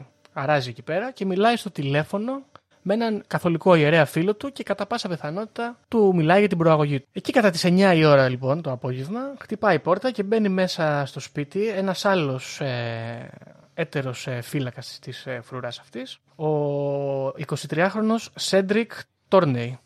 Ωραία. Ναι. Αφού λοιπόν μπαίνει μέσα, περνάει κάποια ώρα και μετά ακούγονται από το διαμέρισμα πολλοί πυροβολισμοί και όταν καταφθάνουν εκεί πέρα οι αρχές βρίσκουν και τους τρεις αυτούς ανθρώπους και τον Αλοΐσιο και τον Σέντρικ αλλά και τη γυναίκα του Αλοΐσιου νεκρούς. Ωραία. Ο Αλοΐσιος όπως είπαμε ήταν πάρα πολύ καλός στη δουλειά του και πολύ σοβαρός επαγγελματίας. Απ' την άλλη ο Σέντρικ ήταν ένας χάλια τύπος ο οποίος κατηγορούταν για αλκοολικός και ότι δημιουργούσε διάφορα σκηνικά μεθυσμένος κατά τη διάρκεια της εργασίας του. Πράγμα που δεν ήταν πάρα πολύ ε, έτσι, ανεκτό ας πούμε και καθώς πρέπει. Ε, και ξεκινάει αμέσως μια έρευνα να δούμε, ρε παιδί μου, τι στο διάλογο συμβαίνει. Οπότε πηγαίνει κάποιος καρδινάλι εκεί μαζί με την αστυνομία και ξεκινάνε να δουν τι, τι γίνεται. Η έρευνα αυτή κλείνει σχεδόν ακαριαία και καταλήγει στο γεγονός ότι ο Σέντρικ ήταν μεθυσμένος και μπήκε μέσα τρελαμένος και τους σκότωσε όλους. Και, Και στο μετά- θολωμένο του μυαλό δηλαδή πάνω εκεί. Ακριβώς, ακριβώς. Και μετά αυτοκτόνησε στο τέλος. Λοιπόν, το Βατικανό δεν κάνει περαιτέρω ανακρίσεις σε κανέναν άλλον ε, προσωπικό φίλο, συγγενή ή συνεργάτη αυτών των ανθρώπων και βιάζεται πάρα πολύ να κλείσει την έρευνα. Μαθαίνουμε αργότερα ότι στο διαμέρισμα έχει βρεθεί πάνω στον ε, Σέντρικ Τόρνεϊ μια μικροποσότητα χασίσι.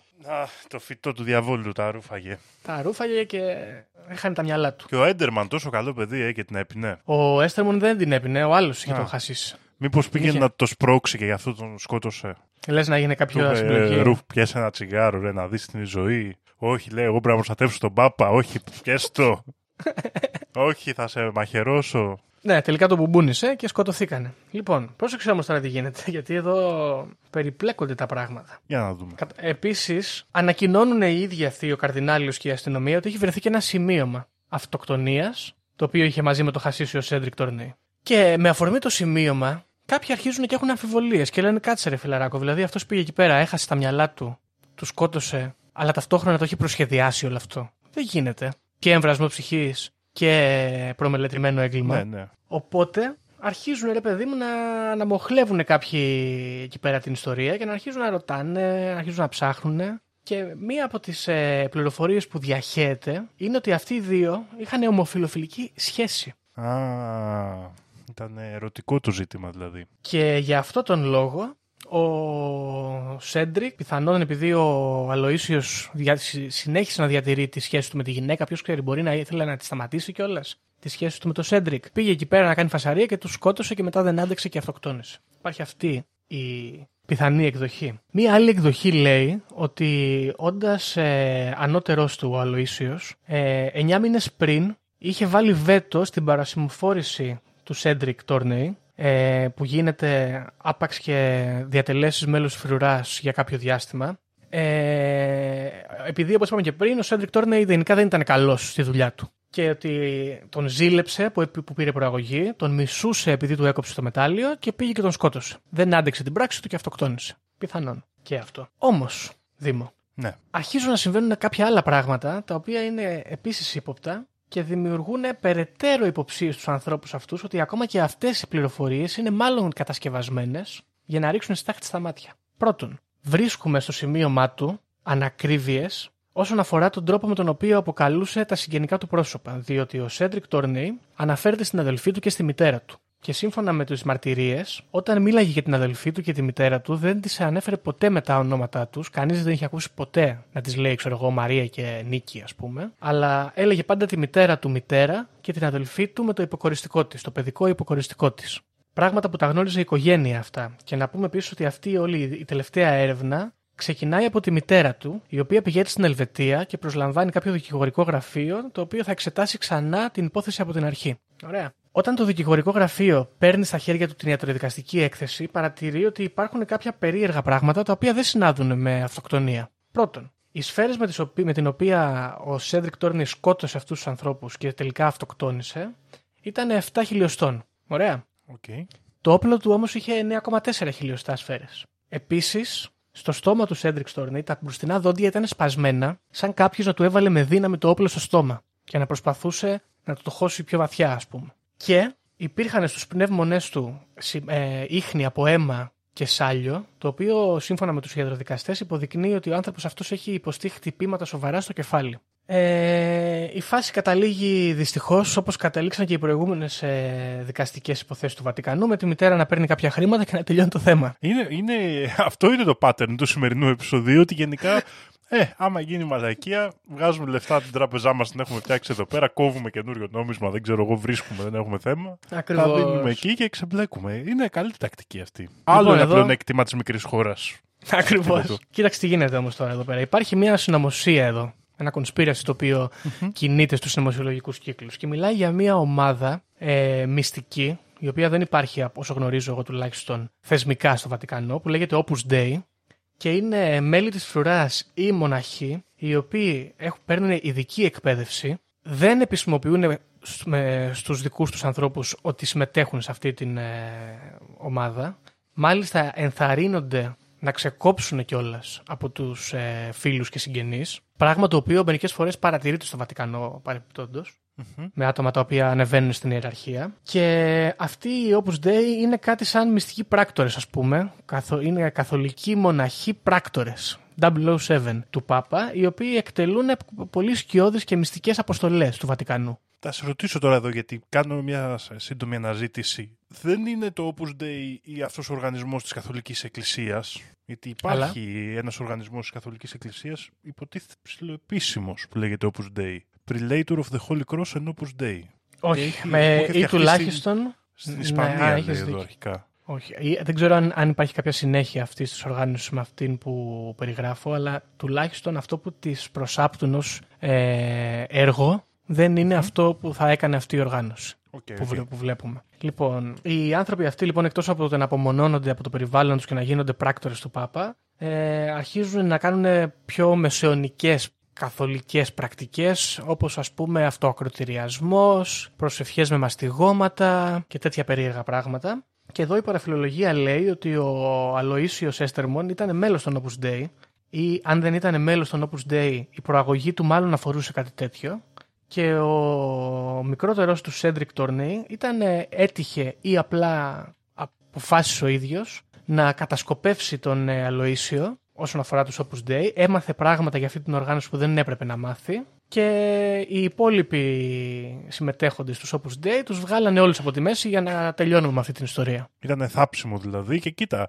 ε, επίσης όταν ακούς για, την, ε, κα- για το Βατικανό να χρησιμοποιεί ομοφιλοφιλικές σχέσεις και τέτοια, ε, πιστεύω είναι η καλύτερη στάχη στα μάτια που μπορεί να ρίξει γιατί και καλά ταυτόχρονα το παίζουν και θυγμένοι ότι δεν θέλαμε να το βγάλουμε με τίποτα αυτό.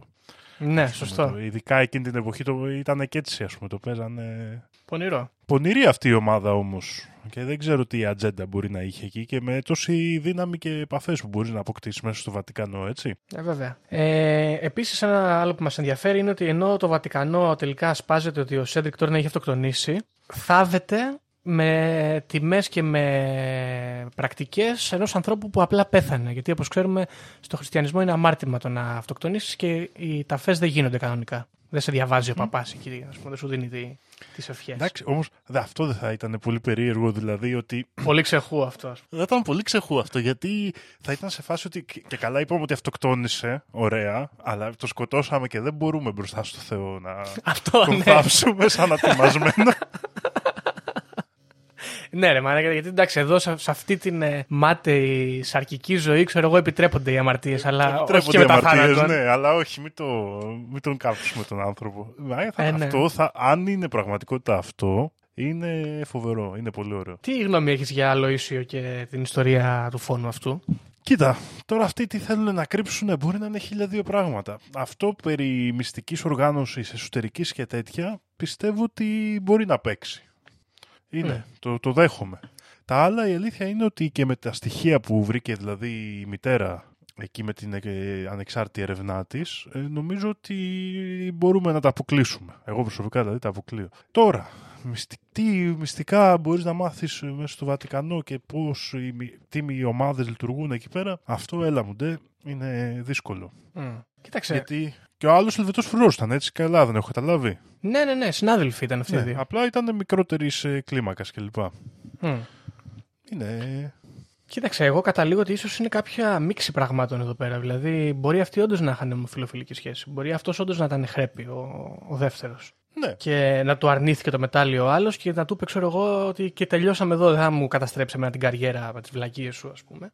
Μπορεί όντως αυτός να πήγε εκεί πέρα να κάνει μανούρα και μπορεί όντως να ήξερε και πράγματα για τους Opus Dei. Μπορεί οι Opus Dei να τους παρακολουθούσαν και να βρήκαν μια καλή ευκαιρία ή να θα τους στήσανε βγάλουν εκεί από τη τη μέση συνάντηση. και με τη να τους δικαιολογία, καθαρίσουν την όλους ανάλογη. μαζί. Ναι. θα μπορούσαν όλα αυτά να συμβούν ταυτόχρονα δηλαδή. Μυστήρια τα πώς λειτουργούν τα πράγματα εκεί πέρα και τι είναι αυτές οι, οι σχέσεις. Λοιπόν, Δήμο, αυτές τις ιστορίες μάζεψα για πρώτο part όσον αφορά τα μυστικά του Βατικανού. Ε, και τα, τα διάλεξα έτσι. Πήρα δύο ιστορίες από κάθε ιδιότητα που μπορεί να έχει. Μία οικονομική, μία πολιτική, μία μαφιόζικη. Ή, ή μυστικιστική, ας την πούμε πιο πολύ. Όπως είναι η τελευταία, με μυστική οργάνωση θρησκευτική. Για να πάρουμε λίγο ένα, ένα έτσι feeling, ας πούμε, για το τι ακριβώς μπορεί να είναι το Βατικανό. Είναι δηλαδή κάτι φιλοναζί, ε, καπιταλιστοαπατεώνε, ε, μαφιόζοι. Ίσως. Ποιος ξέρει. Γιώργο, εμένα από σήμερα μου έπαιξες τρελό ζιγζιγζάκ. Πολύ τρίπλα μου έπαιξες. Περίμενες άλλα Να πράγματα, ξέρεις. ε. Περίμενα άλλα πράγματα, ναι. Και έχω ερωτήσεις και θα τις θέσω τώρα. Και θα τις αφήσουμε πάμε. για άλλο επεισόδιο και τέτοια πράγματα. Οκ. Έχουν στο Βατικανό το Άγιο Δισκοπότηρο. Μμμ. Έχουν τη λόγχη του Λογκίνου. Βρίσκονται μέσα στη βιβλιοθήκη του Βατικανού γραφές που τα λένε αλλιώς τα πράγματα και τις έχουν εξορίσεις πονηρές για να μην ταράξουν ε, τα θεμέλια της θρησκείας. Ε, τι σχέσεις υπάρχουν ε, με τους ε, ναΐτες υπότες; Ακριβώς. Τι Ποια συμβαίνει στη είναι εδώ; Μάλτα, Τι συμβαίνει στη Μάλτα, Γιώργο; τι συμβαίνει στη Ρόδο Δημό; Τι είναι αυτά τα πράγματα. Δηλαδή, μου πούμε και στρέλει τρίπλα σήμερα. Δεν είναι ενδιαφέρον το επεισόδιο και μπορούμε να το πούμε σύγχρονο Βατικανό είναι το σημερινό επεισόδιο. Τι Ακριβώς. γίνεται σήμερα, ε, που ήταν πολύ ενδιαφέρον. Γενικά με αφιόζικα κόλπα κάνουν. Γουστάρω, δεν έχω θέμα. Και εγώ είμαι, ε, δεν ξέρω σου πω κάτι, δεν το περίμενα ποτέ να το πω αυτό για μια σκεφτική οργάνωση, αλλά αυτοί έχουν πολύ ωραίο αισθέτη και ευτυχώς που ε, το, το, το ζήσαμε αυτό να μάθουμε τι κάνουν. Είναι ωραία Έχουνε, πράγματα. Ναι. Και τα βγάζουν και τα κονομάνε, κρατάνε και το στυλάκι εκεί, βγαίνει ο Πάπας με τους καπνούς και τα έτσι. Παίζει αυτό, εννοείται. Εννοείται μεγάλη δύναμη. Εγώ θέλω να σε ρωτήσω κάτι όμως. Δηλαδή, όλα αυτά τα πράγματα που είδαμε εδώ πέρα θα μπορούσαν άνετα να παίξουν ας πούμε, στην Λαδίτσα μας ή στη Ρωσία, ξέρω εγώ, ή στο Πατριαρχείο της Κωνσταντινούπολης. Δηλαδή, Ναι, ναι. πλυντήρια, φιλοναζισμός, ε, τέλος πάντων φιλοφασισμός, ας πούμε, πούμε φιλοναζισμός. Ε, Δολοφονίες ανθρώπων που δεν μας κάνουν. Συγκαλύψεις, έτσι ή τέτοια. Ναι. Γιατί εγώ δεν μπορώ να πιστέψω, ρε παιδί μου, ότι. ή μάλλον γιατί δεν μου κάθεται το ίδιο ωραία στην ιδέα ότι ξέρω εγώ.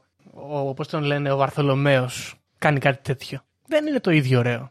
στο μυαλό Πιστεύω μου. είναι λίγο θέμα κουλτούρας αυτό, γιατί έχει χτιστεί γύρω από το Βατικανό ένα φάντασμα. Δηλαδή έχει χτιστεί και σε έργα και σε τέτοια ότι είναι το μέρος, είναι η εκκλησία που κάνει τις πονηριές. Και αυτό έχει χτιστεί και μέσα στην ιστορία, μωρέ. Ξέρεις. Δηλαδή είναι όλη μας η κουλτούρα. Όλα αυτά που κάνανε Mm. με τα πολιτικά τα έτσι, η Ορθόδοξη Εκκλησία τα έκανε αντίστοιχα. Αλλά σε πολύ μικρότερο διάστημα και με έναν τρόπο που κάπως, ε, δηλαδή στην περίοδο του Βυζαντίου ειδικά, δεν έμεινε Ναι. σαν παγκόσμια ιστορία. Δεν έμεινε Σωστό. δηλαδή σαν την ιστορία της Ευρώπης. Επίσης και σε πιο σύγχρονη εποχή, άμα τα βάλεις, είναι λίγο βλαχοδημαρχαίο ο τρόπος που θα κάνουμε. Δηλαδή να πάμε να πάρουμε, ξέρω εγώ, εκτάσεις εκεί με γεδοπρόβατα, ας πούμε, στο, που έκανε εκεί ο Ρουσόπουλος και κάτι τέτοια περίεργα. Καλά, αυτά να ξέρεις, τα κάνει και το Βατικανό. Γιατί εγώ είμαι έτσι με φίλους Ιταλούς που έχω γνωρίσει και αυτά. Μου λένε, ξέρω εγώ, αυτό το αγρόκτημα το έχει αγοράσει το Βατικανό. Αυτό το... Δηλαδή τα κάνει και αυτά. Οκ. Απλά νο- κάνει ένα step παραπάνω, νομίζω αυτό. Δηλαδή μου λέγανε, Μμ. ξέρω εγώ, αυτό το, τα χτήματα εδώ τα έχει αγοράσει όλο το Βατικανό και τα νοικιάζει. Έχει δηλαδή, έχει και αυτό τα αντίστοιχα, τα δικά μας που λέμε, ξέρω εγώ, στην Αθήνα, στην Ομόνια, γύρω-γύρω τα σπίτια τα έχουν. Είναι της Τα έχει εκκλησίας, εκκλησία. όλα και τέτοια. είναι, είναι κλασικά πράγματα αυτά. Ή, είχα, είχε πολύ ωραία συζήτηση με κάτι άτομα αναρχικούς, ας πούμε, που λέγανε ας πούμε, δεν μπορούμε να κάνουμε κατάληψη σε αυτό το σπίτι. Με τίποτα δεν γίνεται γιατί είναι της Εκκλησίας. και η Εκκλησία δεν υπάρχει περίπτωση θα, θα μας διώξει σε τέσσερις ώρες από τη στιγμή που μπούμε. Αχ, γαμώτο. Ωραία. Ναι, εντάξει, δεν ξέρω, ίσως είναι και το aesthetic, δηλαδή, ξέρεις, μεγάλα Ναι. κτίρια, αγάλματα, έτσι λίγο πιο κυριλέ ρούχα, δεν είναι αυτό το, το, το παγανιστικό, το, το ορθόδοξο εκεί που σκάνε τραγόπαπες, ας πούμε. και είναι και αυτός ο αποκλεισμός που για μένα μπορεί να συγκριθεί μόνο με το Άγιο Όρος. Και άμα σκεφτείς, ο Άγιο Όρος έχει μια παρόμοια κουλτούρα. Ναι, ναι. Εγκληματική, επειδή είναι δικό του μέρος, έτσι αυτοοργάνωτο κλπ. Μμ. αυτοδιοίκητο. Ε, ε, με το Άγιο Όρος μπορείς να φτιάξεις καλύτερες τέτοιες ιστορίες. Από ότι Ναι. με το Πατριαρχείο το Ορθόδοξο πιστεύω. Γιατί έχει Σωστό. αυτό το ότι δεν συμμετέχει σε κράτος, είναι δικό του μπαϊράκι. Από την άλλη, άμα το σκεφτείς, ε, ξέρω εγώ, όταν σκέφτεσαι, ξέρω εγώ, Άγιο Όρος, σου έρχονται στο μυαλό τώρα τύπου κάτι Μήτρε Λιγέρη εκεί, Παίσιο και τέτοια που και καλά πολεμάνε με μοναχούς Σαολίν και κάτι τέτοια μιμίδια. Εξορκισμοί και τέτοια, ξέρω εγώ. Παίρνουν λίγο από την έγκλη το ότι εμείς εδώ είμαστε, ξέρω εγώ, μια τεράστια πανκρατική μαφιόζικη μπίζνα. Ναι, ναι, ναι. ναι. Γιατί Το έχουν και το, ίσως. είναι και πιο λούσο έτσι το στυλ. Όλο. Ναι, πιο, είναι. πιο κυριλέ. Έχουν Chapelle Sixtine, όπως λέγεται στα ελληνικά. Σωστά. Ωραία. Και, λοιπόν, ε, αλλά υπάρχουν όμως, υπάρχουν και μετά Γιώργο ε, και επειδή δεν θα το κάνουμε νομίζω ποτέ επεισόδιο, ίσως και να γίνει που λένε ότι ας πούμε, το, Ά- στο Άγιο Όρος είχαν πάει τα λεφτά των Εβραίων της Θεσσαλονίκης τότε με Μμμ. επί κατοχής ας πούμε ναζιστικής, τα οποία δεν επιστράφηκαν Οκ. ποτέ κλπ. Και πλούτς. Δηλαδή υπάρχει και για το Άγιο Όρος μια τέτοια φάση, αλλά εννοείται όχι τόσο grande, όχι τόσο κυριλέ, Ναι. όχι τόσο. Δεν έχουμε τραπεζίτη του Θεού στην Ελλάδα. Θα ήταν πολύ ωραίο. δεν έχουμε. Θα ήταν Όχι. πολύ ωραίο. Εντάξει, να μην πεθάνει ο άνθρωπος, μην το φάνε μαφίες και εδώ, αλλά Κοίταξε, το μόνο που μπορώ να πω για, αυτή το, για τους Ορθόδοξους τουλάχιστον είναι ότι οκ, είναι μια μικρότερη σε μέγεθος θρησκεία από ότι είναι και η Καθολική, παίζει και αυτό ρόλο. ναι, παίζει τεράστια αλλά, σημασία. αλλά αν, υπάρχει, αν υπήρχε μάλλον ένας άνθρωπος ο ο οποίος θα μπορούσε να κάνει ή σε, κάποιο, αντι- σε κάποια αντίστοιχη κλίμακα ε, κάτι τέτοιο, θα ήταν ο Χριστόδουλος. Ε, είχε, τι- ναι, είχε τη φάτσα. Είχε το, η φάτσα, είχε το lifestyle, είχε το, έτσι, το, την πυγμή να πάει εκεί να χωθεί μέσα κτλ. Και, βα, και βαθύ Θα νομοσιολογικό πρόσωπο σε διάφορες όψεις για την ελληνική παράδοση. Ακριβώς. Ακριβώς. Ήταν και η μάχη με τις ταυτότητες Λοιπόν. τότε που τον έχει εξυψώσει, ας πούμε. Μπράβο, ήρθε και σε αντίθεση με το Σιμίτη εκεί πέρα. Ε, Δήμο μου, αυτά λοιπόν είναι έτσι το part 1 του, των μυστικών του Βατικανού και στο part 2 θα μιλήσουμε για πιο occult και μεσαιωνικά πράγματα. Τέλεια. Από ό,τι φαίνεται. Θα σε καλύψω δηλαδή, μη στεναχωριέσαι. Όχι, όχι, δεν είναι. Σου λέω τώρα. Εγώ σου είπα πώ ένιωσα και πώς μου το γύρι. Μου το έφερες μπάλα. Δεν είναι. Με μπέρδεψες. Λοιπόν, ε, όσον αφορά τις βαθμολογίες, εγώ θα πω ότι αισθητικά παίρνει 10 όλο αυτό το πράγμα, γιατί Βατικανό και 10 πάνε χέρι-χέρι στην αισθητική. Και όσον αφορά το πόσο πιστευτά είναι όλα αυτά, εμένα μου φαίνονται ε, true crime, όχι conspiracy. ναι, και εμένα να σου πω την αλήθεια. Δηλαδή δεν νομίζω ότι σήμερα είπαμε κάποια υπερβολή. Νομίζω ότι. Ναι, και εγώ αυτό πιστεύω. Ε, 100% είμαι μέσα σε αυτή την ιστορία. Τα γεγονότα μιλήσανε, φίλες και φίλοι ακροατές. Όποιος δεν θέλει να πιστέψει ή είναι βαθιά θρησκευόμενος ή είναι γενικά αρνητή των πραγμάτων. Δεν ξέρω. Ναι, μιλάνε τα γεγονότα εδώ, τα κονομάνε στο Βατικανό. Νομίζω ότι με αυτά μπορούμε να κλείσουμε Δήμο μου το σημερινό επεισόδιο. Φυσικά, Γιώργο, όπως έχουμε σαν, ε, σαν παράδοση τώρα τελευταία, ανακοινώσεις εδώ στο τελευταίο, ε, Μμ. στα τελευταία λεπτά του επεισοδίου, όπως ε, οι φίλοι και οι φίλες που μας ακούνε, αν έχετε μπει στο site, έχω- θα ανέβει αυτό το επεισόδιο με καινούριο site, καινούριο design και με σχόλια για να γράψετε από κάτω Μπράβο. τις φοβερές αποψάρες σας, τις οποίες θα προσπαθούμε να απαντάμε όσο προσπαθούμε να απαντάμε και στο, στα social media που χρησιμοποιούμε. Γράψτε από κάτω τα τρελά σας χωρίς την παρακολούθηση του Τσούκεμπεργκ και των άλλων ευρωσιονιστικών ε, μασονικών ε, καταστάσεων. Μπορείτε να τα γράψετε όλα ελεύθερα εκεί, χωρίς λογαριασμό, χωρίς τίποτα. Γράψτε μας τα σχόλιά σας. Και Έχω πάρει πληροφορίες από χρησιμοποιώντας έτσι διάφορες περίεργες τεχνολογίες και αυτά ετοιμάζονται merch πολύ σύντομα με τη νέα χρονιά. Οπότε, Ε, για πες ναι, Γιώργο. φίλες και φίλοι ακροατές, τα merchandise θα είναι έτοιμα από την επόμενη εβδομάδα, από αυτή που θα ακούσετε το επεισόδιο. Είναι λίγα, δεν είναι πάρα πολλά. Πάμε να βγάλουμε τα έξοδα από τα ματζαφλάρια που έχουμε ε, αγοράσει για να κάνουμε το podcast. Ε, Όποιος θέλει να μας στηρίξει σε αυτή την προσπάθεια. Ε, μπορεί να μας στείλει ένα μήνυμα στα social media. Θα γίνει και κάποιο post όταν έρθουν τα πράγματα, να Ναι, φωτογραφίε ναι, να ναι. δείτε. Θα ενημερώσουμε. Απλά αυτά έχουμε αρχίσει και το τυποτήριο ζεσταίνεται. Αυτό λέμε μόνο τώρα. Και μαζί με το οτιδήποτε ε, πάρετε για να μας στηρίξετε θα έχει μέσα και το δεματάκι σας και κάποια δώρα θα προσπαθήσουμε να βάλουμε. Ε, αυτά, ε, αυτά. Αυτά νομίζω για σήμερα. Ωραία. Ένα και 20 και θα τα πούμε στο επόμενο επεισόδιο. Γεια χαρά. Οι δικές μου γνώσεις, χωρίς να έχω διαβάσει, χωρίς να μου έχει πει κανείς, είναι ότι τα σύμπαντα είναι 7. Αν διαβάσεις, θα σου πούνε τα σύμπαντα είναι άπειρα. Εγώ σου λέω είναι 7. Γιατί; Γιατί αυτές είναι οι γνώσεις μου. Βρισκόμαστε σε ένα Matrix, ε, σε ένα πλασματικό εικονικό κόσμο επειδή ανέβηκε στον ημιτό και του τόπου ένας εξωγήινος.